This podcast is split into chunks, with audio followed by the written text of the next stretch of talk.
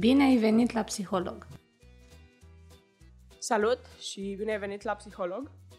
Astăzi împreună cu Adina Serediuc și cu Ana, pe care o cunoști deja, ne-am gândit să facem o schimbare astăzi pentru că vrem să abordăm un subiect așa, mai de doamne. Și vom vorbi puțin despre maternitate și despre tot ceea ce ne aduce ea frumos și mai puțin frumos Uh, mai ales în primii ani uh, de, de viața copilului.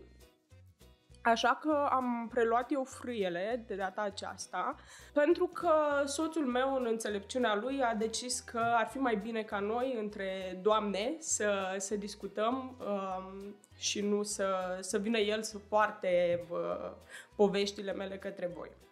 Așa că astăzi ne aflăm aici, împreună cu Ana, și m-am gândit că ar fi fain să dăm și un pic de context pentru că întâmplător eu am ajuns să lucrez cu Ana uh, chiar uh, după ce s-a născut copilul uh, nostru, la vreo 3-4 luni de când, de când s-a născut Gruia. Și am ajuns la Ana, deși până atunci nu considerasem absolut necesar să, să mă văd cum profesionist în domeniul sănătății mentale. Uh, Uh, pentru că am realizat eu că deodată aveam foarte multe gânduri și emoții netrăite, nesimțite, pe care nu știam cum să le gestionez. Și pentru că mi era frică ca aceste gânduri să nu ajungă cumva mai departe. Mai departe însemnând într-o depresie postpartum, pentru că citisem foarte mult despre acest subiect. Uh, și, și am zis că poate e mai bine să, să previn în loc să tratez. Așa că am luat uh, legătura cu Ana, cu care m-am văzut de câteva ori și care pe mine m-a ajutat foarte mult pentru că mi-a, m-a ajutat să văd că ceea ce simțeam era normal, m-a ajutat să-mi uh, normalizez niște gânduri și overall m-a ajutat să fiu o mămică ceva mai uh, fericită și mai, uh, hmm, să zicem, mai încrezătoare. Așa că, Ana, mă bucur că suntem din nou față în față și mă bucur tare mult că ai acceptat să discutăm uh, subiectul acesta. Și m-am gândit să începem cu ceea ce am început și eu, practic, în discuția mea cu tine, cu um, subiectul ăsta foarte discutat în ultima vreme, depresia postpartum. Uh, cu atât mai mult cu cât până acum câțiva ani era considerată mai curând un moft, ceva așa, o mhm. boală imaginară a proaspetelor mămici. Ei, nu știu dacă. Să știi că am ascultat așa cu atenție cuvintele tale de început. Nu știu dacă era neapărat considerată un moft. Cred că în perioada comunistă nu aveai voie să multe lucruri. Mm-hmm. Femeile reveneau la fabrică foarte repede, copiii creșteau la bunici, de la vârste foarte fragede, de la câteva luni. Da, da, da. Lucruri care în prezent, na, la care dacă ne conectăm mental și emoțional în prezent, mi se par fai. Cum să lași copilul de două luni, de trei luni la bunica. Dar, um, nu, eu cred că starea asta de depresie postpartum, ca să o numim așa în termeni foarte moderni, a existat dintotdeauna. Angoasa asta a maternității cred că a existat dintotdeauna, de când e lumea, mm-hmm. doar că a fost gestionată altfel, adică în cadrul grupurilor de femei. Pentru că de curând familia nucleară presupune la noi în țară și o implicare din partea soțului, partenerului, cel puțin atunci când copilul este mic. Deci, în trecut, femeia nu știa, și înainte de naștere era oarecum pregătită de babele din sat, de moașă, de ce da, era da. pe acolo, vrăjitoarea locală. De comunitate. De comunitate, da. Pe care acum nu mai avem. Pe care acum nu mai măsură. avem. Da, dar eu trag nădejde că în câțiva ani poate că vom reveni oarecum la mentalitatea asta tribală. Și de asta acum s-a inventat termenul și de asta acum există specialiști în sănătate mentală adresată mamelor de la consilier de somn, consilier de alăptare. Mm, pentru că care, sunt și alți oameni care, care, în contextul actual, sunt mai mult decât necesari și care, da. până în momentul în care am ajuns eu în situație, uh-huh. aveam impresia că sunt uh, La o fel, glumă, mofturi. știi? Da, o glumă și un moft. Într-adevăr, mă gândeam, băi, naști, nu știi să pui țâța în gură copilului. Oho!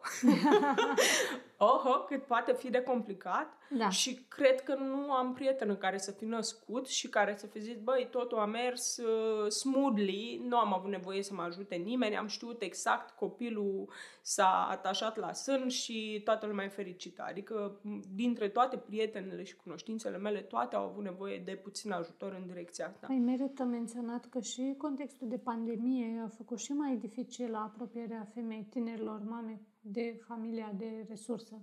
Da, da. Și atunci, na, cu cea mai bună intenție să nu cumva să-i dăm copilului virus. Până la urmă se ajunge, cred eu, la o disperare mai mare.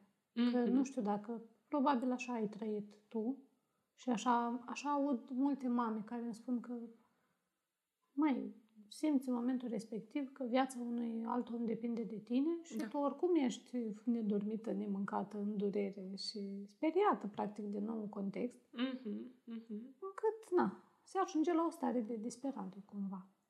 Da, cu siguranță.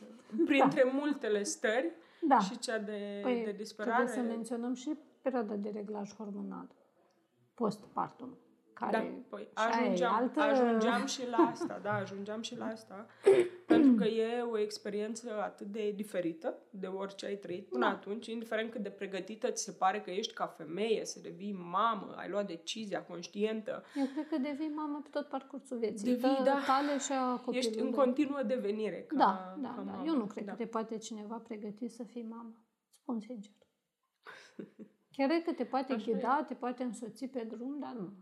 Da, așa e, pentru aroganță că să indiferent spui. cât citești și cât te pregătești, când ești față în față cu situația, toate chestiile alea Plus dispar că și e fix instinctul tău. mama copilului tău nu s-a născut niciodată. Se naște odată cu copilul tău. Deci tu devii ca Ce mama fain ai copilului spus, tău. da. Păi da. Așa este, da. Bun, și atunci întorcându-ne la subiectul ăsta, dacă ar fi puțin să-l uh,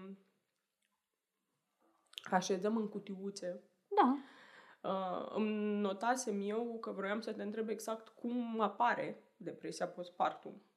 Uh, care sunt uh, simptomele, ca să zic așa. Ca să știi să îți dai seama că aia e și nu altceva. Pentru că inclusiv eu am avut problema asta.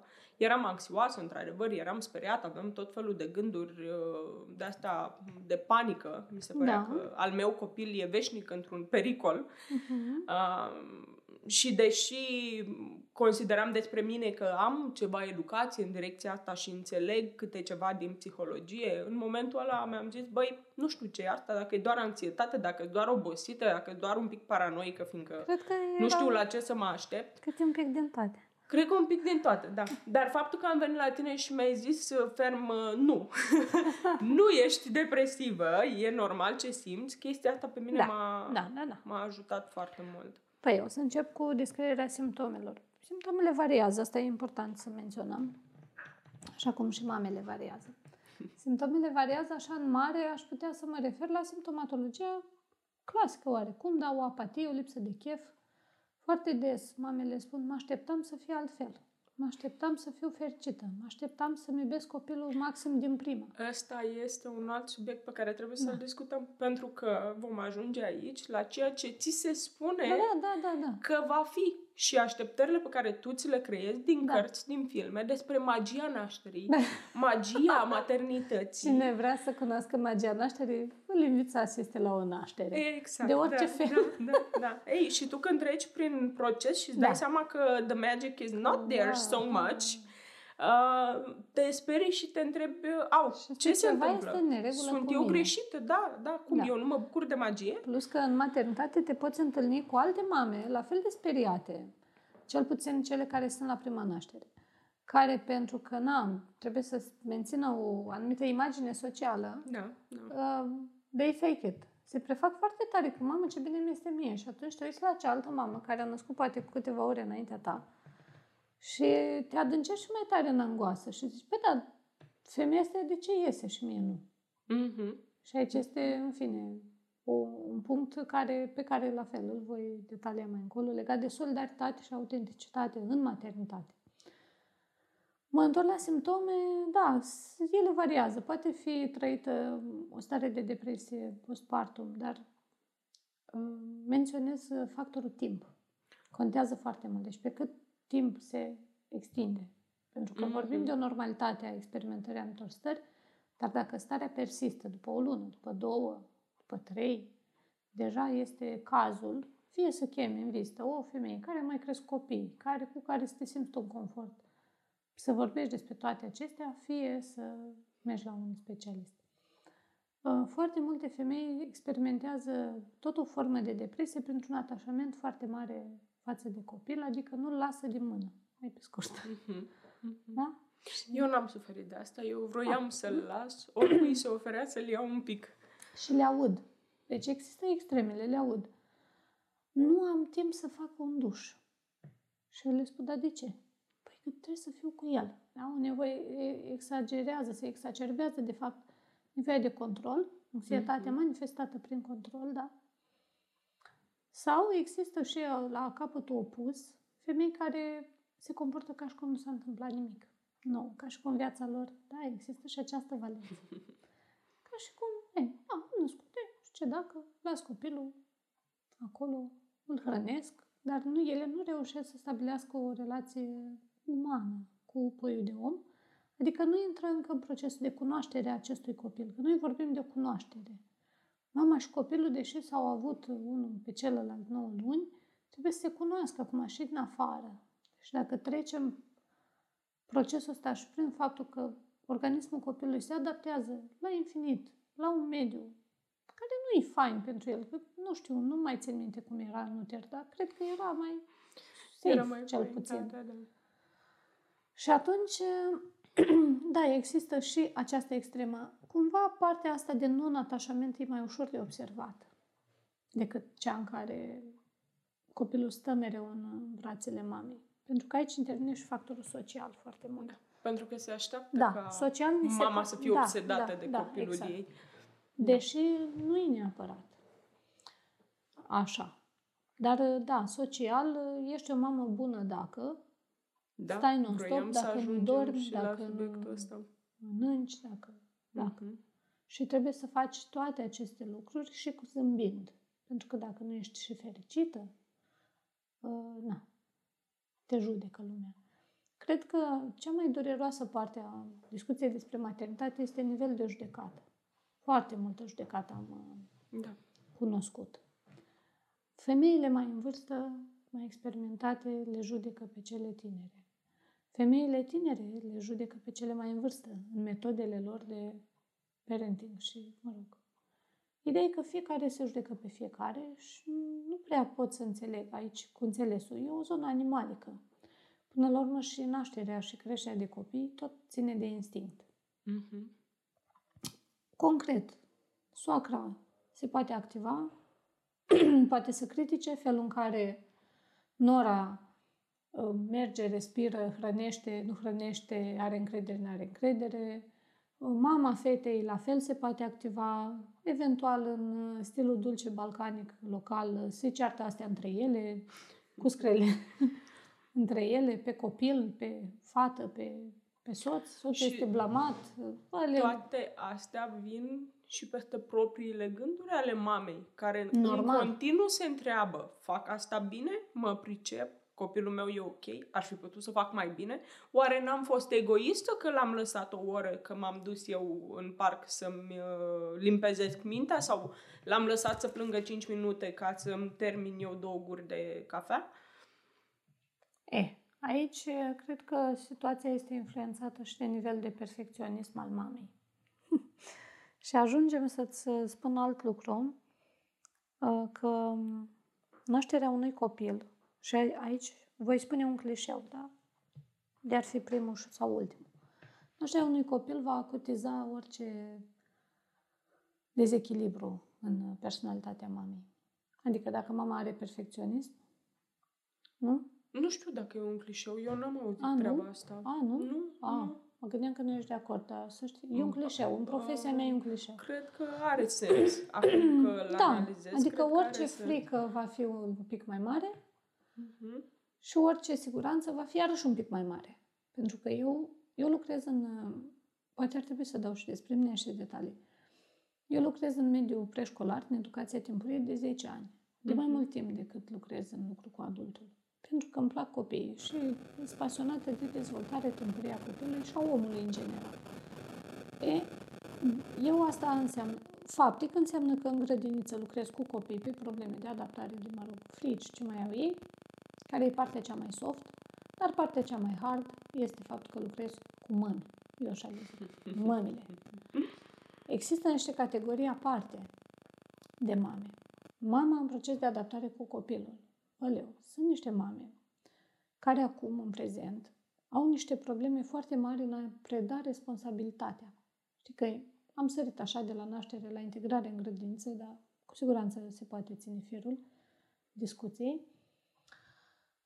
Întâlnesc mame care sunt foarte sigure pe ce știu ele, care au citit ele pe un grup de mame, care au uh, citit ele din doamna Urania Cremene, tot respectul pentru ea, care au uh, citit și ele 2, 3, 5, 10 cărți de creșterea copilului și, Și au care devenit vin experte absolute. la mine. Da, absolute. Și știi care e problema când ești expert? E că nu mai este loc. În realitatea ta, numai tu știi. Mhm. Ele vin la mine, la noi, în fine, că eu reprezint o instituție de educație și vin acolo la noi și au tot fel de plângeri. Chiar recent mi-a spus o mămică că ei nu-i se pare normal, copilul ei se plictisește la activități. N-am putea noi să introducem în programul care, îți dai seama, se lucrează după programă dictată de minister, de, mă rog. N-am putea noi să facem nu știu ce craft, că asta i-ar duce bucurie copilului ei. Are tatăl meu o vorbă, s-a suit scroafa în copac. Știi? Fix aia e. Deci s-a suit scroafa în copac. Prea multă siguranță de sine, care în spate are tot o anxietate, în rolul de mamă, nu, nu e bună. Nu e bună deloc. Există și pericolul ăsta. Și să știi că tot depresia postpartum stă în spate. Mm. Mhm. Și ne întorcem de unde am plecat. Da. Întinsă pe atât de mulți Un an și cinci luni nu e mult. Da. O parte mai perversă așa la depresia postpartum e că ea poate să nu treacă. Ok. E foarte Se Uș. infiltrează în Cameleonică. alte părți ale... Da, adică mama devine mai ok, reușește, găsește ea o cale să crească acest copil pe lume, dar rămâne foarte atașată de anumite rutine.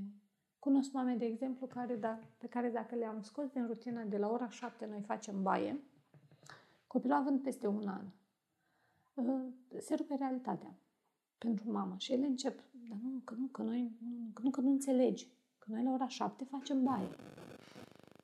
Și eu spun, da, dar o să faceți azi la 8. Nu știu, hai să mai stăm de vorbă, hai să uite, se joacă copiii între ei sau...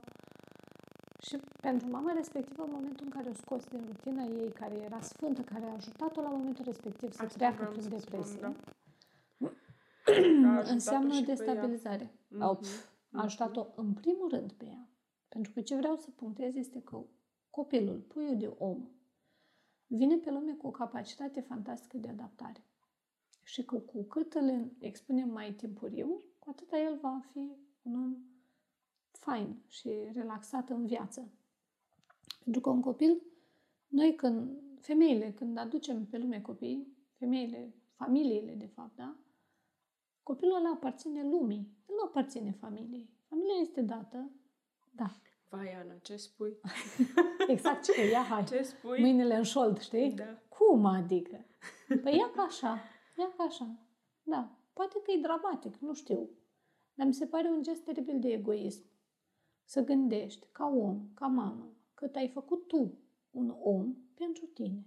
Eu înțeleg ce spui asta și eu agreez teoria aceasta, dar mă gândesc Teorie, la... neteorie. Poate nu mamele de astăzi, Da. dar mamele din trecut, mamele noastre, Da, care proiectau în noi tot și copilul meu mă reprezenta pe mine. Dacă el greșea, eu greșeam. Da. Dacă el făcea, eu făceam. Dacă, adică, m- genul ăsta de proiecție atât de puternică și de egoistă până la un punct, dacă mă întreb pe mine, pentru Da. că îl forțezi pe celălalt să-ți facă ceea ce n-ai reușit tu să faci sau ceea ce ai visat tu pentru tine, Mm, și atunci, în momentul ăla, nu mai consider că el aparține societății. E al meu, mă Eu reprezintă nici pe măcar n-am mine. zis de societate, aparține vieții. Procesul Și de își vieții. aparține sieși. în Ei, primul rând. asta, asta momentan, așa că cât e mic nu prea se poate, că el nu știe despre el, cine e el, dar cred că asta ar fi un leac foarte bun pentru orice boală legată de maternitate, boală emoțională, da? acest atașament. Știi cum e? Lumea nu începe cu prima. Știu că pentru fiecare, pentru fiecare femeie care naște, ea, pentru ea e esența vieții tot. Și chiar cred asta. Pentru mine viața, nașterea de fapt, conceperea de fapt, e cea mai mare minune de pe pământ, care nu poate fi cuprinsă și înțeleasă, chiar dacă din punct de vedere biologic putem, să spunem, acum explica orice. Da, minunea vieții se întâmplă odată cu fiecare naștere, dar asta nu ne dă dreptul să fim părinți de ăștia elicopteri. Sunt tot fel de expresii. Probabil că ești familiarizată cu, cu ele. Așa că eu cred că e un paradox când o femeie aduce pe lume un copil de unde poate că nu avea ceva, nu știu, o realizare foarte mare sau vede acea realizare, o ține în mâinile ei și de aici e și presiune foarte mare. Da, Și nu știe. Pentru că Păi, vrei ce să fac cu asta? investești totul acolo. Eu pe ăsta am să-l fac cel mai important Da. uh, Și cu element din fiecare viața mea. copil născut chiar există șansa asta. Și asta e fain, din nou. Mhm. Chiar există șansa asta și mă, mă gândesc la mamele oamenilor foarte mari pe- de pe planetă. Și tot nu aveau de unde ele să știe. Știi că erau uh, dilemele alea morale. Ce ai fi făcut dacă... Cum ar fi fost dacă mama lui Hitler uh, Da. ar fi decis să nu aibă acel copil? Ar cum fi ar fi fost fost alt Hitler. lumea Nu-i astăzi? problemă. S-ar fi găsit altcineva, Da, nu? cum? Sigur că da. Bun, și acum întorcându-ne la depresie, pentru că vreau să, să m, abordăm chestia asta cu ce poți face ca ea să nu apară. Adică e ceva Ca să o ce previi. ai putea să... Da. Da, este, sigur că da. Păi, în primul rând, să-ți creezi o rețea de suport uman de dinainte de naștere. Mhm. Și aici nu mă refer la mamele de pe grupurile de mame, cu riscul să-mi sară în cap. Știi că una din fricile mele este să nu apar pe aceste grupuri. Asta este una din fobiile mele Da, nocturne. înțeleg. Am apărut odată, din fericire, cu ceva pozitiv. Sper să, Să păstrezi trendul. să păstră, nu, să rămân așa, cu o singură apariție. Um, de ce vreau chiar o să vorbesc direct despre asta, nu mult, e un fals ajutor. Mhm. E o, e o iluzie, e ca social media. Știi, când te simți model pe Instagram, dar Instagramul nu există, e doar o iluzie? Da. Aia e. Așa e și cu ajutorul ăsta.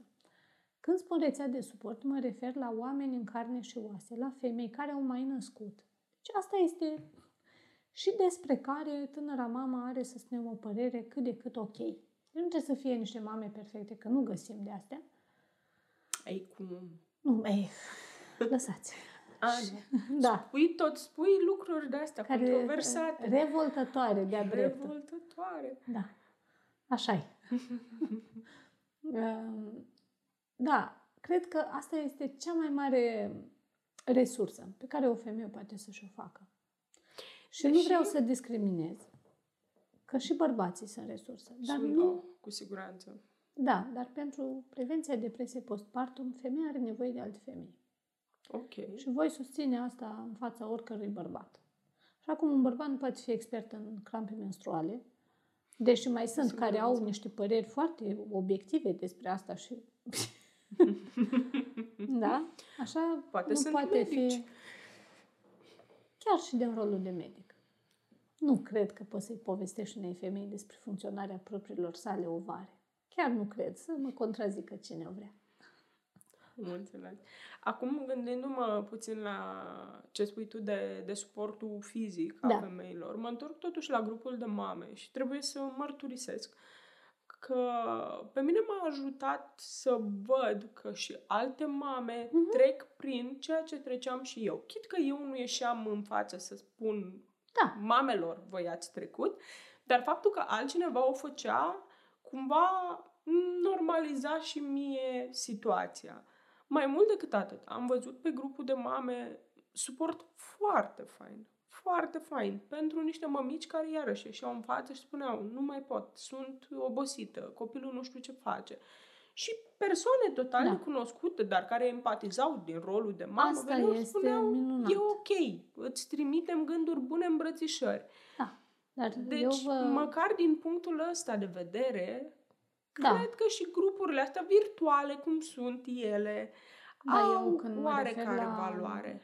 La lipsa lor de valoare mă refer la sunt niște postări de te doare mintea și Cu cred că le siguranță. știi. Dar știi cum orice copac Are are, uscături. și uscături până la urmă. Dar eu mă refer fix la, și la un contact, măcar, măcar o femeie sau două. Trebuie să ai în viață. Mhm.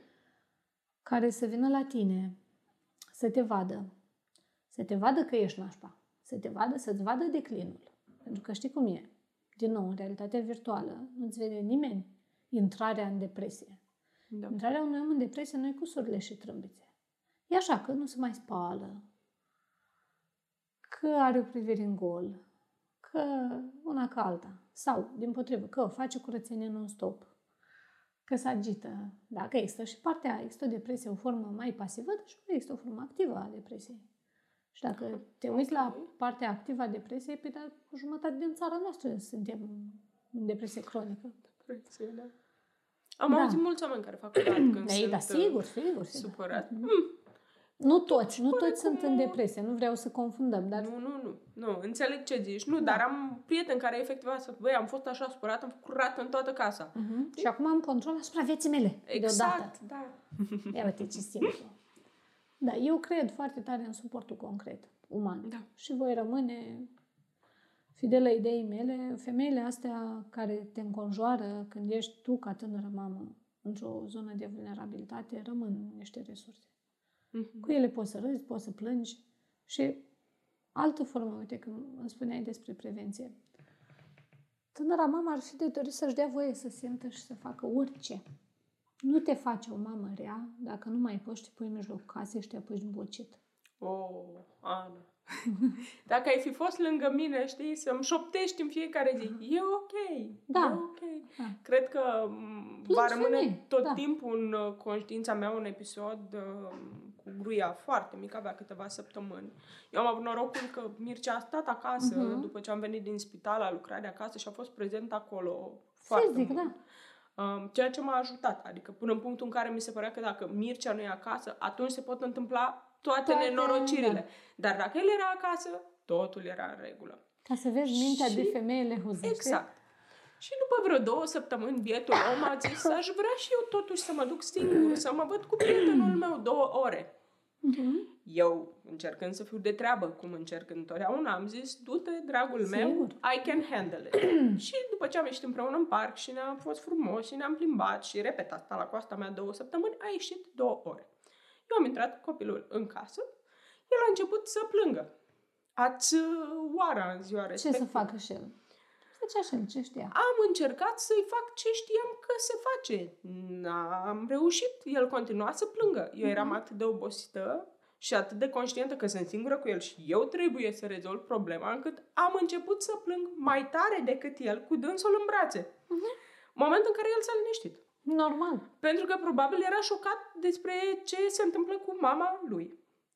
Da. Sau probabil le s-a părut foarte interesant acest spectacol. Poate, poate. Că, na, cred Poate, că era prima poate, oară când da. te vedea, auzea plângând, așa? Mhm, mhm, mhm. E, Dar Ia uite zi. că am rezolvat problema da. Am plâns cu sughițuri, m-am calmat și eu. Când a venit Mircea acasă, am zis, totul a fost normal, nu s-a întâmplat nimic neobișnuit. Suntem bine. uh, A, Mă întreb Și am dacă mers ai mai avut departe. vreodată rușine asociată, de, asociată cu momentele în care ai fost altfel decât Bine. um, cred că da. Și știi de ce? Pentru că de multe ori nu mi-am permis sau dacă mi-am permis, apoi uh, am dat așa cu biciul Mhm. mental peste mine, um, să simt emoții negative vis-a-vis de maternitate. Pentru că de fiecare dată o altă voce mică în capul meu spunea, păi da, da, tu te plângi că uite copilul tău nu știu ce face.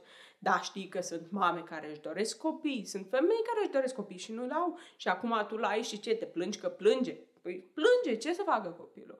Sau tu te plângi uh-huh. că ești uh, obosită, fiindcă, uite, copilul tău aleargă prin casă și e super activ și nu stă locului o secundă și tu nu poți să stai nici uh-huh. pe scaun în două minute, dar tu te gândești că sunt mame care au copii bolnavi și ar da orice să-și vadă copiii alergând prin casă și jucându-se. Și uite, tu te plângi pentru că ăsta al tău e sănătos și se joacă. Și atunci, de fiecare dată când resimțeam o emoție negativă, vocea aia mică spunea, bă, dar deci, n-ai voie să te plângi, da, că uite ce nașpa e pentru simți. alte mame n-ai voie să te plângi, n-ai voie să simți. Nu, n-ai, nu. Practic, maternitatea era o condamnare continuă la fericire. La fericire, da, da. Tot este minunat și trebuie să fim total fericiți despre ce se întâmplă Are... în jurul nostru. Și îmi era rușine inclusiv față de prietene da. să mă întrebau ce face. Oh, foarte bine. Foarte cum bine. să le zic? Și cum e bebe? Oh, bebe e super. E, uh, ne distrăm Uite, în continuu. Și mi-era oarecum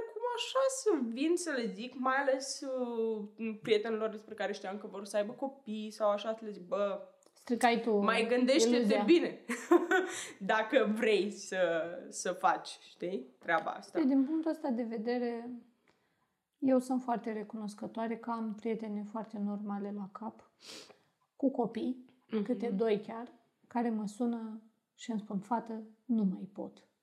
Da? Și eu le spun, hai, zi acolo. Zi. Și încep. Faci. Și așa, și așa, și așa, și așa, și toate astea. Da, sau mai sunt la telefon cu câte una și copilul face diverse, că îți dai seama.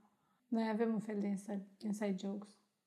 Mama îi spune, termină, pleacă de acolo, du-te, știi, cu tot năduful ăla de mamă. Că nu mamă poate să aibă năduful ăla, că i-ai spus poate în ziua de mm-hmm. 400 de ori să nu mai bage diverse chestii în gură sau, mă rog. Da, da.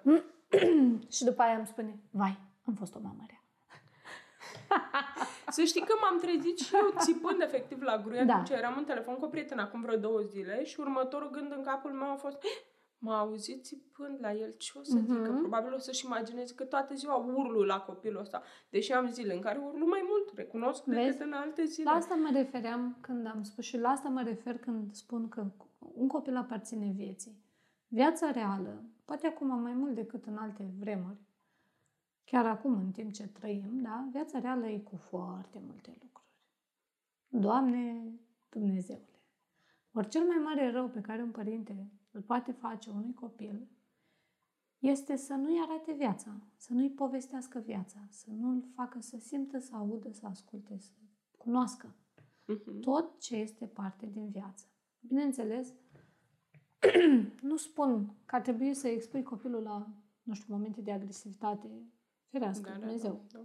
Dar ar trebui să-i povestești și despre da. emoțiile negative da, da, pe da, care da. e normal ar să trebui le să nu-ți iei rolul de Dumnezeu. Mm-hmm. Dumnezeu puternic, care o să protejeze copilul. Și aici arăși merg la integrarea lui în colectivitate. Sunt părinți care vin la mine ca și psiholog și îmi spun, Doamne, ferește, Copilul meu a fost lovit. De alt copil, vă dați seama? și zic, slavă Domnului că de alt copil. Și îmi spune, da, da, eu nu trebuie să faceți ceva în privința asta. Și eu mă uit așa la mamă și îi spun, Doamne, și o să mai fie. Și o să mai fie lovit. Vă garantez, cât are copilul trei ani, o să mai fie sigur lovit. Și o să fie și mușcat. Da. Da, da. Și îl mai aduc la grădinița a doua păi, zi? Nu prea. nu prea. Sunt mame care se enervează foarte tare. Și tați. Dar tații vin mai rar. și după ce le trece revolta, eu le continui. Da, și a fost lovit și va mai fi lovit. Și guess what? Și va supraviețui. Și se va descurca. Pentru că și în el există puterea de a lovi. Partea frumoasă este că puiul de om vine pe lume, doar că se dezvoltă mai... e mai dependent, da? Dar ca și la celelalte mamifere, omul are în el tot ce îi trebuie. Absolut tot ce îi trebuie. Mai mult decât ar crede un părinte că poate să-i ofere. Mm-hmm. Are în el, la nivel instinctual, tot ce îi trebuie. Asta e bine de subliniat. Da. da. da, doar că ca și oameni se, ne pierdem încrederea în copii încercând să-i protejăm așa din orice. Mm-hmm. Și cred că știi, sunt exemple și exemple. Asta nu are sens să le mai detaliem.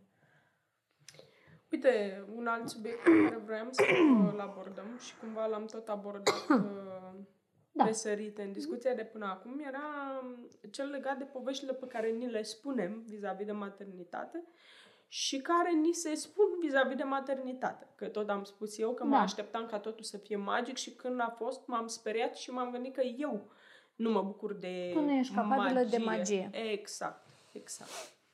Păi există și aici două categorii simple. Dacă am avut o familie fericită, cu o mamă fericită, deci, repet, nu o mamă bună, o mamă fericită, este mare lucru. Este o diferență foarte mare. Unele femei vin pe lume cu darul ăsta al maternității, al creșterii de copii, manifestat foarte explicit. Adică pentru unele dintre noi, asta este esența vieții. Mhm. De exemplu, pentru mine, nu e asta. Mie îmi plac foarte mult copiii, îmi place să-i văd, să-i îngrijesc, să-i gestionez în crize, dar nu pot să spun că e visul vieții mele să aduc pe lume un copil. Chiar nu e și mi-asum și de-a lungul vieții am suferit tot felul de critici. Da. Și da. de probabil vorbe- vei mai suferi. O, mm, da, mi se vor mai spune acum cu suferința. De la, și în special am auzit asta cu, e, spui tu așa acum, dar o să vezi tu ceasul biologic, da?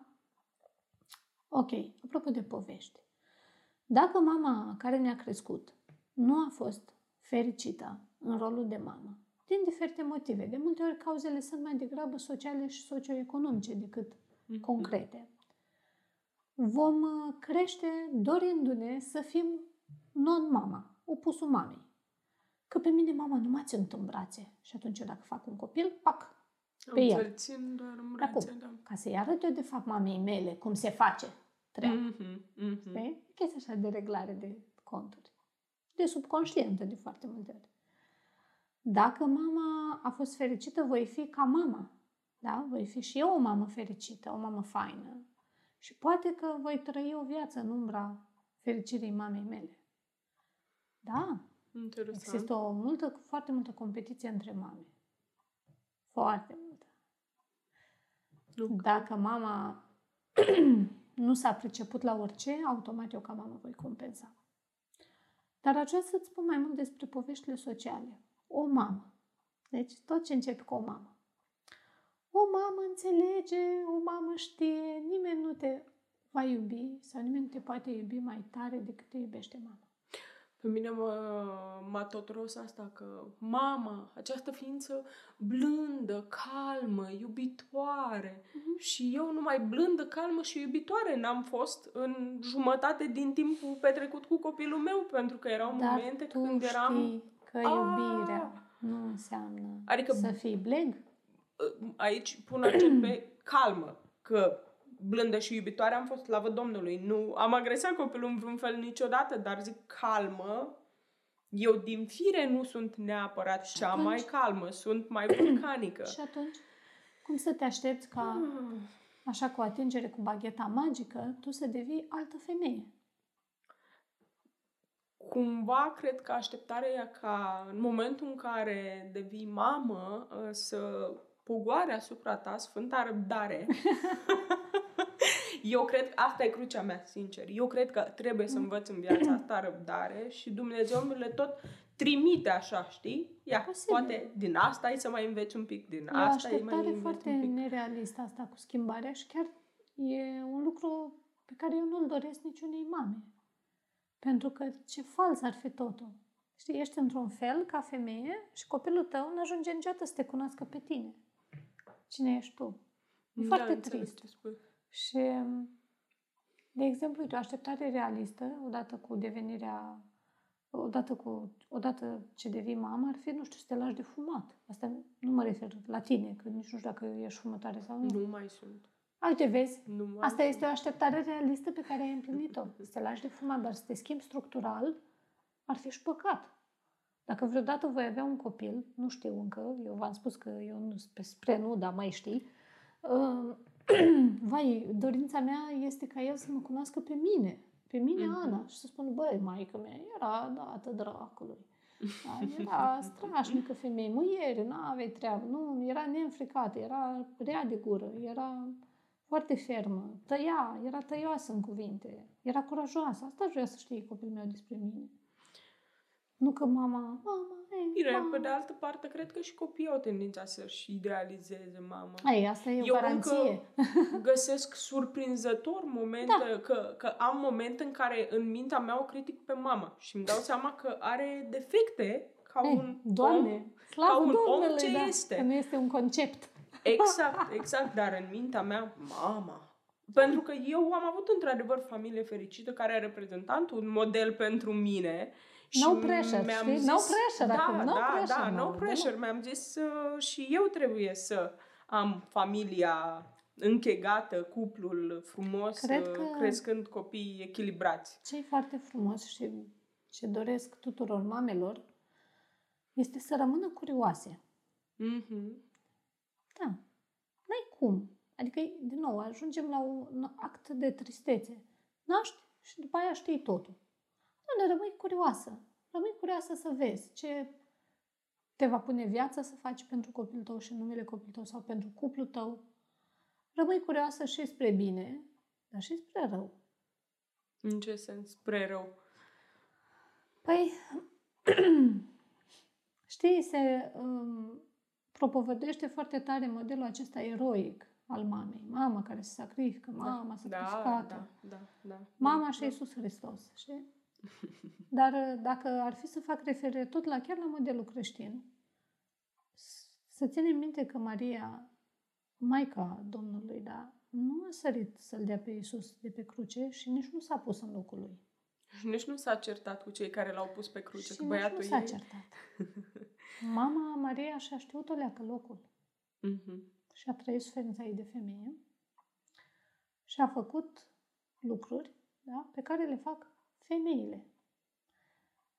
Aici îți spuneam că mă, mă refeream la faptul că se promovează imaginea mamei de sacrificiu, dar e un sacrificiu mult mai mare în zonă negativă. E un sacrificiu mult mai mare, uite, de exemplu, să vezi copilul tău cum face ceva rău și să nu faci un lucru. Și să accepti că e viața lui și lecția lui.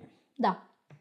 Uite, apropo de asta, țin minte ce am discutat noi când uh, ne-am văzut despre prototipul femeii și prototipul mamei până la urmă. Mhm. Și exact despre asta discutasem, că mama trebuie să fie ființa blândă și mângâietoare. Și tu mi-ai explicat că nu, că nu toate femeile sunt blânde și mângâietoare, deci nu toate mamele Logic, ar putea nu? fi blânde și, și mângâietoare. Exact. Pentru că nu există mame perfecte. Slavă Domnului! E, acum ar trebui să intrăm în uh, conceptul de perfecțiune, care nu e așa, este subiectiv, deci... E, nu, cred că se înțelege foarte clar la ce mă refer. Ok. Uh, un uh, alt lucru cu care m-am confruntat eu a fost uh, managementul emoțiilor. Emoțiile Copilului sau ale tale? personale, în primul rând, și ale mele raportat la copil, raportat la partener, raportat la societate și așteptări. Mhm. Um, cred că cel mai mult m-a presat sentimentul de vină, care apare în mintea mea la fiecare, în fiecare zi, de ți ori. La Că modul ce? Că Că orice. îi refuz ceva lui Gruia. E, Sau că fac ceva pentru mine în loc să îi fac lui. Sau că îl las pe Gruia trei ore să fac eu ceva pentru mine. Sau uh, că, uite, am strigat la Gruia după ce am spus de 10 ori uh, calm să nu mai facă nu știu ce. A 11 ori am strigat la el ce mamă oribilă sunt, uite cum urlu eu la copilul ăsta, săracul pui nevinovat de om.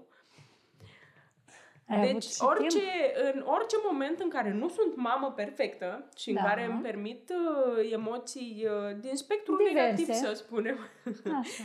uh, în mine apare sentimentul ăsta de vină despre cum, uite, eu stric copilul și nu sunt ideală și nu mă comport așa cum ar trebui să se comporte o mamă iubitoare. Dar ai avut foarte multă treabă. O, foarte multă treabă, da, da. Eu cu mine nu mă plictisesc niciodată. Foarte, foarte ocupată ai fost. Sunt curioasă ce părere are Gruia despre asta. Când o să mai crească, o să-l întrebăm. O să-l întrebăm, dar el până una celălalt pare să mă Că în simpatizeze rest- în continuare. În rest dar este doar uh, un produs al minții tale, această roată de hamster în care te cufunzi, te faci fitness pas cu pas. Sentimentul de vinovăție și rolul de mamă, eu cred că ar trebui diferențiate foarte de timpuriu. Ca adult în viața copilului, rolul tău este de ghid. mhm. Rolul tău nu este să fii perfectă. Rolul tău este să-l ții în viață pe copil, să-i oferi ce are nevoie din toate punctele de vedere, până când el poate să-și ofere asta singur. Așa cum pui tu problema, pare mai simplu. Nu? pare mai simplu să fii mamă, da. Și mai este un aspect, că pe drumul lui în viață el va întâlni o grămadă de alți oameni care o să-i fie ghizi.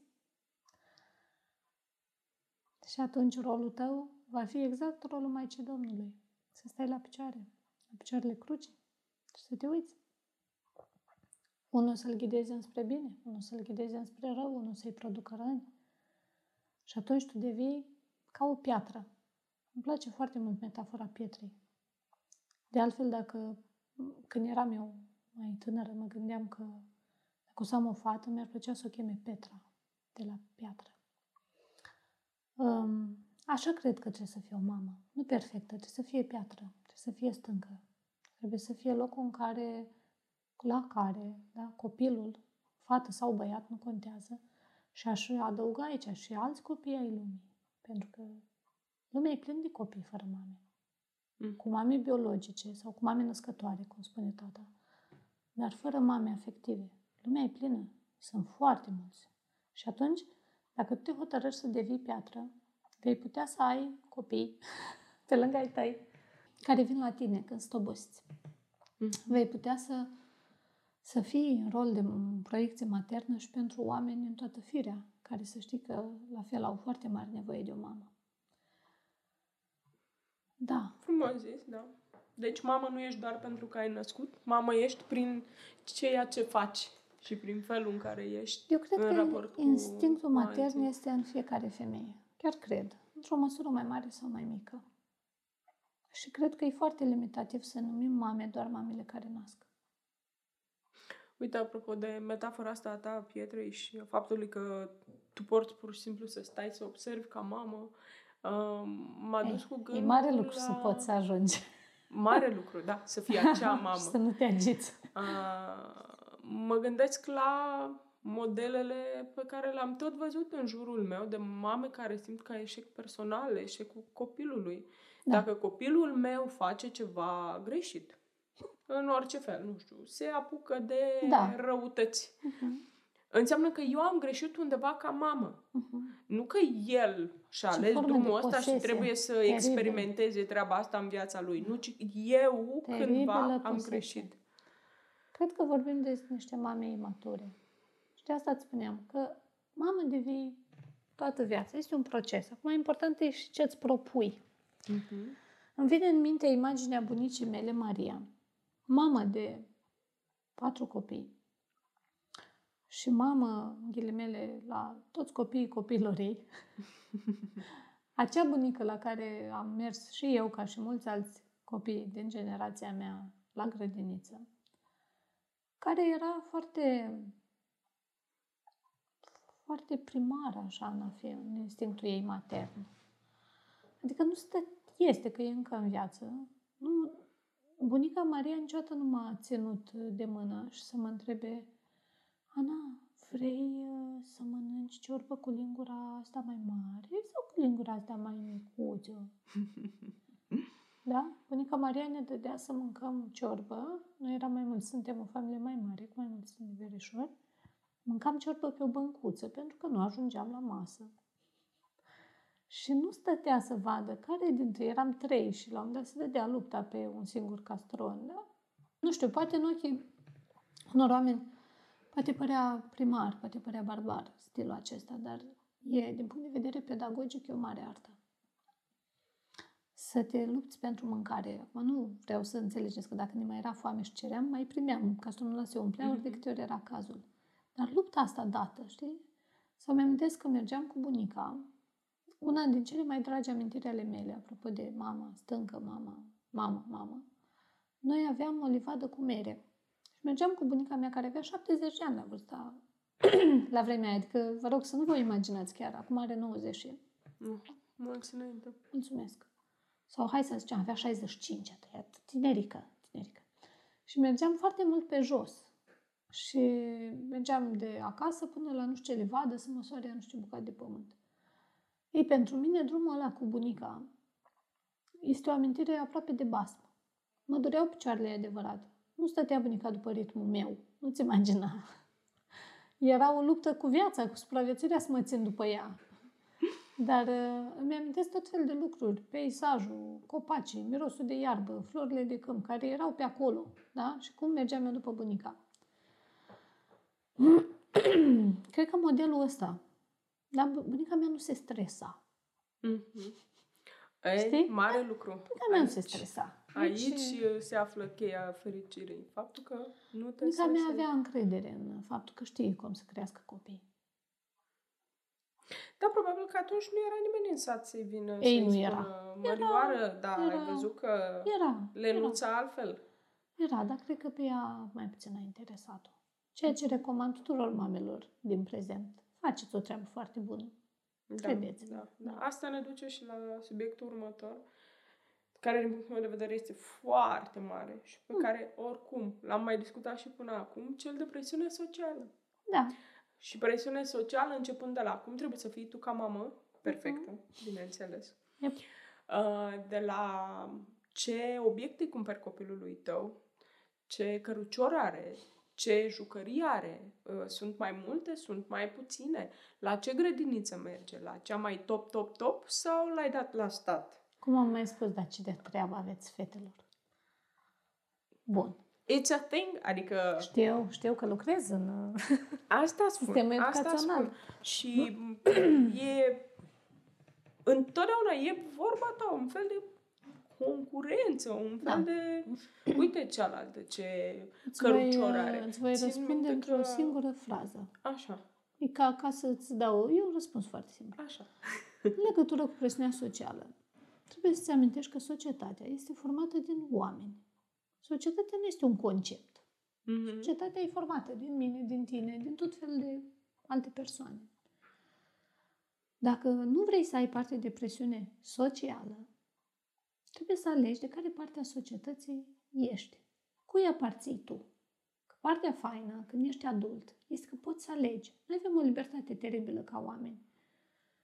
Doar că uităm de ea.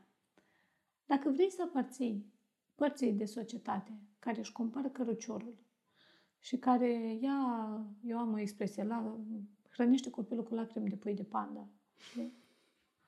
strecurate Da, da, și da. alea, da? Ok, vei aparține acelei pături sociale și totul o să fie greu. Dar există și opțiunea de a trata și de a privi acest gen de presiune socială, din punctul meu de vedere, ea nu există în ochii mei. Spun foarte onest. Și poți să spui că da, când ai copil și așa. Nu, chiar nu există. I don't care. Eu aleg să mă conectez la nivel de societate cu oamenii care încă au creierul în cap și care sunt normali și care au înțeles că nu contează. Tu mă crezi că dacă iei doi copii, pe unul hrănit cu lacrimi de pui de panda în cărucior de lux și dus la nu știu ce școală și unul mai de la țară, de la un sat, da? și îi pui pe amândoi în fața unei grupi cu pământ, crede-mă că amândoi vor săpa în pământul ăla cu aceeași bucurie. Aia e, Interesant. aia e presiunea Metaforă. socială. Păi Da. da. pentru că asta e o bătălie a adultului. N-are treabă cu copilul. Este Mhm. nevoia adultului să aibă cărucior de fițe. Este nevoia adultului E să drept. orice. Și este exact ce mi-ai spus tu mie, că când mă identific cu copilul, copilul este o prelungire a mea. Mhm. Mhm. Și atunci dacă ai nevoie, dacă te vei surprinde vreodată, având nevoie să-ți îmbraci copilul cu haință de firmă, Asta, uite, un exemplu petrecut acum Mm. uh, o oră în casa mea. uh, ia să Am vedem. spălat căciulița lui Gruia, care Mhm. în interior avea un material albastru închis și în jurul feței, are o cagulă, în jurul feței galben. Evident, Mhm. am lăsat-o la muiat, albastru a pătruns în galben. Eh, Eu să n-am cu avut verde. nicio problemă cu asta, pentru că oricum căciula e colorată.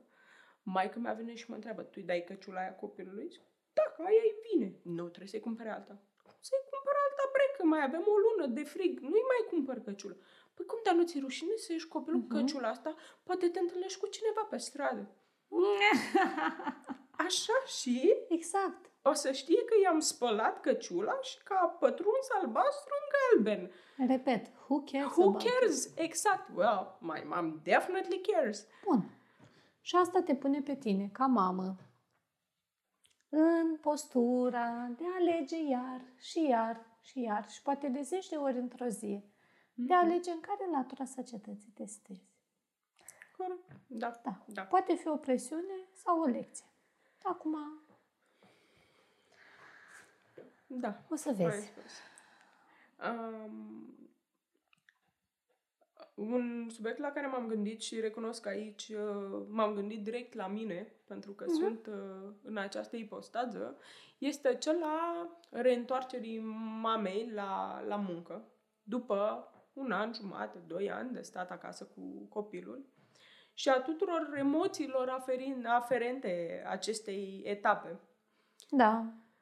Uh, pentru că e neaștept, am regăsit eu că este neașteptat de emoționantă și treaba asta. Deși cât stai acasă cu copilul, te gândești, Doamne, de m-aș întoarce Da, odată exact. printre Duce-m oameni. aș, că nu mai pot. Exact. Ei, și când ești pe punctul de a te întoarce, ești, măi, da, eu cui îl las? Cui? Ce se Ea, întâmplă? practic, a doua naștere. Da, da, îl las, îl, cui? Ce se întâmplă cu el? Îl duc la grădiniță, dar Da. acolo au să știe, dar o să-i placă, dar uite, îl scot din uh, Renunțarea la control. obiceiurile noastre și îl duc acolo și Și îl dau sunt vieții. o serie, da, o serie de emoții foarte, foarte Da. puternice. Cum faci să accepti că lucrurile astea Cred se că vor întâmpla? Primul pas și este să că- accepti că astea sunt emoțiile tale. Ah, bine spus, da. Bine spus că el săracul nici Nu nu, sunt ale știe și copilului. cel mai probabil nici nu îl interesează prea mult, nu? El va ști ce îi spui tu. Partea um, amuzantă și ciudată și un pic inconfortabilă la copilul mic, până pe la 2-3 ani, 4, chiar încolo, el depinde foarte tare de emoțiile adultului. El se identifică, el trăiește prin adult. Și atunci, dacă adultul proiectează asupra lui toată angoasa asta de separare, copilul va fi anxios la separare. Corect. Mhm. Asta e nenorocirea. Și mai am, am, am părinți care spun, "Doamnă, doamnă, dar noi i-am spus, doamne, i-ai spus din gură. Dar eu te văd pe tine cum tremuri aici, Da, cu mine da, în da. timpul discuției. Ce să mai, nici nu mai merită să mai intru, să mai evaluez mai departe. Și atunci, primul pas ar fi să-ți dai seama că emoțiile sunt ale tale, să dai un pic de spațiu, să le trăiești Mhm. și să le accepti. Să spui, da, domnule, uite, mi greu, mi greu, mi greu, să amărâtă, uite, mi greu. Din nou, să faci, a, a, să, acces, să accesezi grupul de suport format din mame care s-au întors Da, da, da. și să le pui lor întrebări de infinite ori. Partea faină este că am observat treaba asta la Gruia, deși eu am plecat, da, 5-6 ore, când m-am întors, el nu stătea la poartă să plângă după mine, Vai, vai. în mod surprinzător. Da, de Nici ce măcar n-a surprinzător? mi-a ieșit alergând în cale, cu brațele deschise, să strige, mami, mami. Ah. El m-a tratat ca și cum plecasem acum 10 minute din cameră și iată m-am întors. Mhm. Și cumva așteptarea mea, care era, vai, puiul meu suferind, când l-am văzut că nu suferă, eram, dar tu chiar nu suferi, nu vezi, m-am întors eu, mama ta, m- rațiunea existenței tale, m-am întors la tine, tu nu vii alergând către mine. El era foarte relaxat și mi-am dat seama că, de fapt, toată treaba asta s-a întâmplat în capul meu Da. și el a acceptat că așa a fost și că, iată, s-a întors maică sa. Hm, bine că s-a întors. Da. Eh, asta înseamnă așa, e, un, e o primă treaptă din coborârea da, de pe tron. Așa. Coborârea mamei de pe tron, episodul Am 1. înțeles. Am, practic am descălecat, da? Mai ai mult. Nu, n-am, n- n-am Mai descălecat ai, chiar, nu. Nu, nu, nu s-a Am pierdut înțeles. totul. Dar ă, asta e. Să conștientizezi. A, de fapt, El poate nu, nu trăi sunt și chiar, fără da, mine. nu sunt chiar la începutul și sfârșitul. Și de aici apare revoltă. Și de aici apare tendința părintelui de a crește dependența copilului față de el și de tot așa. Nu, eu m-am bucur... Ei, după șocul după inițial m-am suferința bucurat inițială, da. că el e relaxat. Dar, da, Păi tu trebuie să înțelegi că este și trecerea ta. Cred că dintr-un asta rol e, în da. alt rol. Mhm. Înainte să rămâi cu gruia să-l crești, erai, ai fost o femeie angajată, na, normal, în câmpul muncii. După aia a venit gruia și acum, Activă ești, și social. acum ești o mamă în câmpul muncii. Oh, Ah. well. E iată, leacă diferit. schimbarea, da. Da, și din fericire e o schimbare pe viața asta cu, Mamă în câmpul Da. muncii. cu mama. Mhm. Asta mi se pare foarte fain. Oamenii se centrează de obicei pe partea asta apăsătoare, că, că e a meu, că trebuie să am grijă, că așa. Dar când te gândești că ai obținut ceva care nu-ți poate fi luat niciodată, rolul tău de mamă, de exemplu, este o foarte frumoasă certitudine a vieții tale. Ce frumos ai spus. Da, dacă nevastă poți să fii sau să nu fii, dacă iubită poți să fii sau să nu mai fii, amantă poți să fii să nu mai fii, prietenă la fel, e, mama, ești și atât. Mhm. Așadar, cred că asta te poate face să te simți foarte în siguranță. Uite, apropo de asta, ce înseamnă să fii mamă bună și să fii mamă rea? Habar Că am n-am. tot discutat Habar treburile n-am. astea. Habar n-am încă. Încă încerci să afli, nu? Nu, nici măcar. Nu, nu. Ți-am spus de mai multe ori azi că eu, tu sau mulți oameni sunteți foarte ocupați cu tot fel de întrebări existențiale. Categorisiri, da. Eu nu cred în existența unei mame bune. Cred într-o mamă, așa cum ți-am explicat, cred în principiu matern, cred în principiu feminin, cred în energia feminină, cred în maternitatea asta veche, Mhm. care e în noi, ca femei, dar eu nu cred că pot să fiu o mamă rea. Bine, aici excludem cazurile alea clasice de abuz și da, ale, clar, că atunci încalci orice regulă de bun simț. Eu nu cred. Cred că mama e mamă, cred că fiecare ne naștem într-o familie și avem o anumită mamă care face ceea ce poate, cu ce are, cu ce știe. Mai cred că se pierde foarte mult timp sau ca oameni ne pierdem foarte mult timp judecându-ne mamele mai mult decât poate iubindu-le și acceptându-le. Odată cu vârsta asta se mai domolește. Mhm. Mi se pare foarte amuzantă încercarea mamelor tinere să fie mame perfecte, tocmai ca să nu ju- fie judecate de copii așa cum ele își judecă mamele.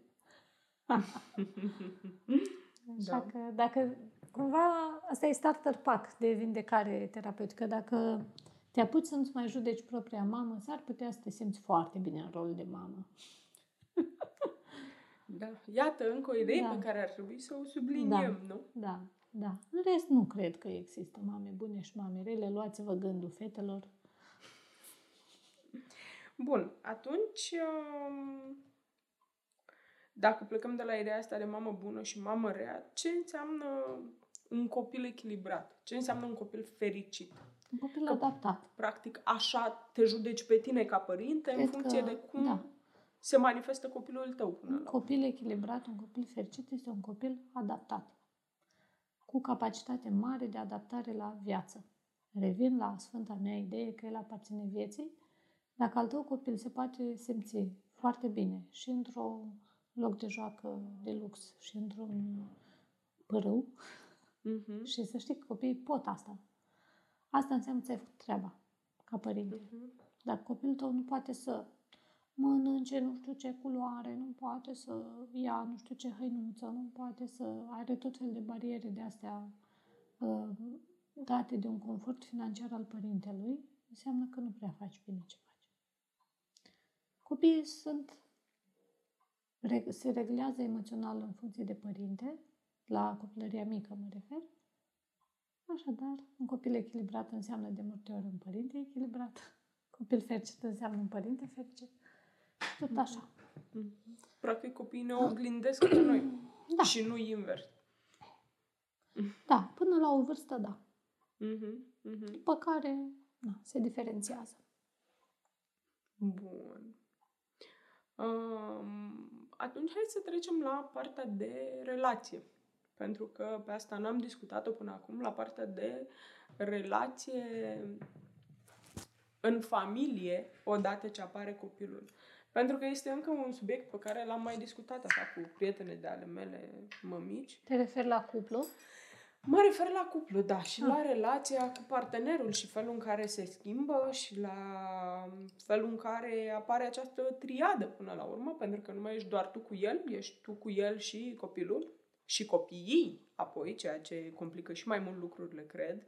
Încă n-am ajuns acolo, dar așa bănuiesc. Și vreau să te întreb ce poți să faci ca să te asiguri că felul în care se dezvoltă relația nu afectează felul în care ea a fost construită până atunci. Adică nu sunt, am auzit atât Dar de, de ce multe să vrem povești să de, fie la fel? în sensul în care nu distruge relația preexistentă. Aici să știi că depinde foarte mult de maturitatea partenerilor. Mm-hmm. N-are, nu există o rețetă magică. Un copil oricum e o altă etapă a relației. Cuplu fără copii, diferit de cuplu cu copii mici. Nu. Aici este o muncă individuală. Ai fi uimită. Ai crede că e împreună, dar nu. Fiecare contribuie și aduce da. partea lui în... Adică dacă unul dintre parteneri nu are resurse, disponibilitate, nu are maturitate necesară și asumare necesară să facă față schimbărilor, nu se întâmplă. Să fie greu, să mm. ducă celălalt o să tot împingă. Poate fi bărbatul, poate fi femeia, deci nu e o regulă. Și la un moment dat, fie se va întâmpla o ciocnire, gen conflict de cuplu foarte mare, fie o distanțare, fie ceva. Mm-hmm. Da, am uh, văzut și uite, chiar am citit pe grupuri de mămici povești de astea. Mm, soțul meu și cu mine ne-am dorit mult un copil și iată de când a venit, el e mult mai distant, refuză să se implice da. cu copilul, uh, eu simt că nu ne mai putem apropia pentru că nu mai avem nici timpul, nici disponibilitatea, nici așa. Și ce se întâmplă cu relația noastră, pentru că, uite, copilul nu ne-a făcut mai fericiți și mai uniți. Ce uh, amuzant asta, copilul a, care vine ca să, să ne nu facă mai fericiți. povestea clasică, facem un copil ca să păstrăm cuplul. Noi doi nu ne înțelegem, dar odată Adică ce... noi, ne, noi ne plictisim, stăteam noi așa, pe marginea patului. și, păi, m-am săturat, nu știu, nu mai este cală. Hai să facem un copil. Exact. Dar ar fi, frumos. să știi că e o poveste știi, reală. Știu, dar vă rog frumos, nu vă mai mulțiți din plictiseală. Vă rog frumos. Un psiholog român vă roagă din tot sufletul. Este dramatic, dincolo de faptul că dăm noi o, o notă amuzantă, este dramatică această realitate. Copilul nu vine într-un cuplu ca să facă cuplu funcțional. Pentru asta există terapie de cuplu. Dacă vreți. Mm-hmm. Sau separare. Nu vă temeți, oameni buni, de separare. Niciodată nu, nu vă mulțiți ca să nu vă separați. Pentru că vă, vă veți separa oricum, doar că veți avea și un copil. Eu mă uit așa la... Eu sunt terapeut de cuplu și familie. Și mă uit așa la realitatea cuplurilor din prezent. Și mă închin cu ambele mâini.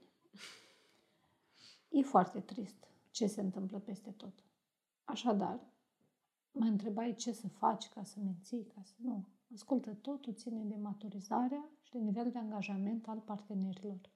Ce pot să recomand mamelor că suntem pe acest subiect este să nu și ia doar asupra lor responsabilitatea funcționării cuplului.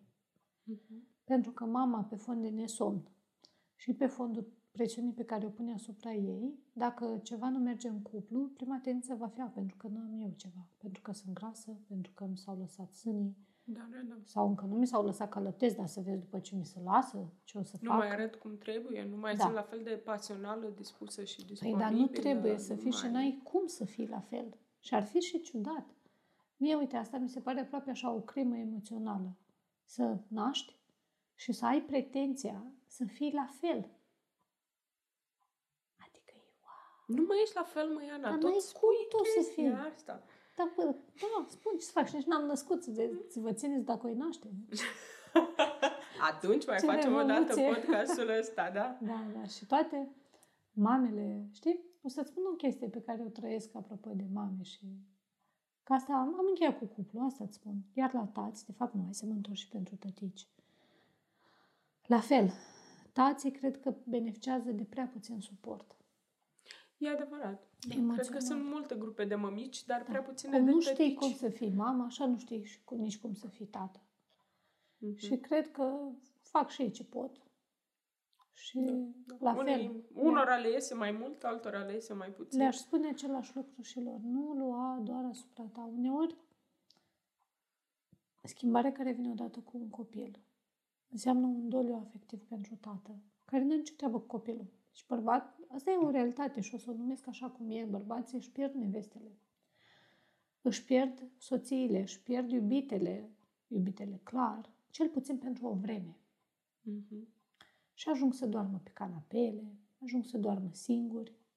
Și în aceste Ajung să se puncte... simtă excluși Ei, da, sau împovărați absolut, de tot da. ce se întâmplă. ajung să sufere văzând câtă iubire se revarsă pe copil și cum ei deodată nu mai sunt decât provider și atât. Mhm. Nu e un caz, nu, nu, nu vorbesc asta ca fiind o normalitate, dar se întâmplă foarte des. Și pentru că bărbatul român e bărbatul român, el, ei nici nu spun lucrul ăsta, știi? Și să ajunge să comunice lucrurile astea târziu, când copilul deja are un an, doi și lucrurile tare s-au uh, tulburat. Mhm. Pentru că dacă o luăm cronologic, vorbim de 9 luni de sarcină, ne punem un an după, păi avem aproape 2 ani de zile în care bărbatul nici el nu mai știe dacă este cu cineva, nu este. Da, da, da. Da? Și acum mă întorc la ce îmi spuneau mamele și cred că o să și încheiem, ne apropiem de, de final. Eu am fost foarte tare judecată de-a lungul vieții mele pentru tupeul de a fi mamă vitregă. Nu știe lumea sau dacă știe, sunt. Mhm. I am the evil mother from the story. Da, Sunt tu știi când vrăjitoare eram mică, cea rea. chiar credeam că mama vitregă înseamnă o mamă rea. Da, pe asta e. Ia că ați uh, audiat un podcast cu mama Cerea despre mame.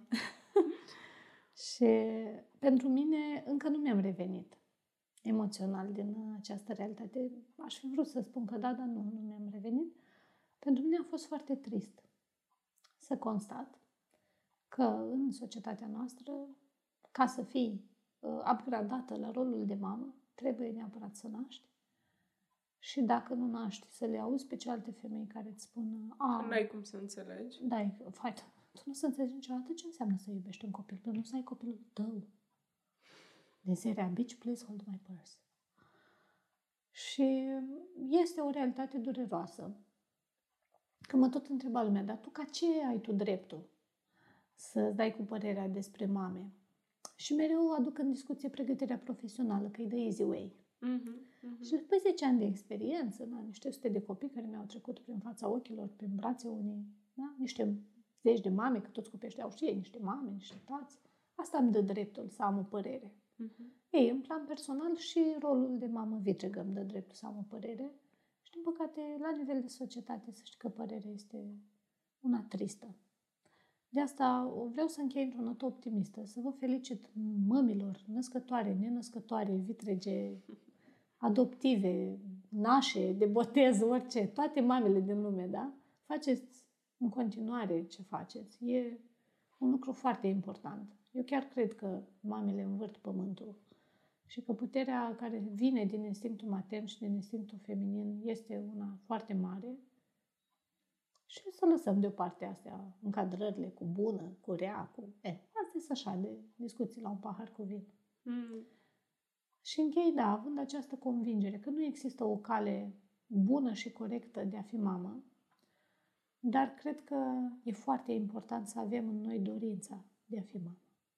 Într-o formă sau alta, la orice vârstă, să știți. Vă dau eu așa, din rol de mamă vitregă, vă dau o veste ca la orice vârstă poți să ai Poți să grijă devii de mamă. cineva, da, în, în sens matern. Nu disperați. Și asta este și pentru mamele care fie au pierdut copii, fie au pierdut sarcini, fie își doresc și nu rămân. Sunt foarte multe tinere cu probleme de fertilitate în țara noastră. Da? Mhm. Așadar, capul sus și speranță. Și că, până la urmă, eu cu asta plec, o mamă fericită și echilibrată va Da. avea un copil fericit și echilibrat. Și vom face o societate formată din copii. Fericiți și echilibrați. Da.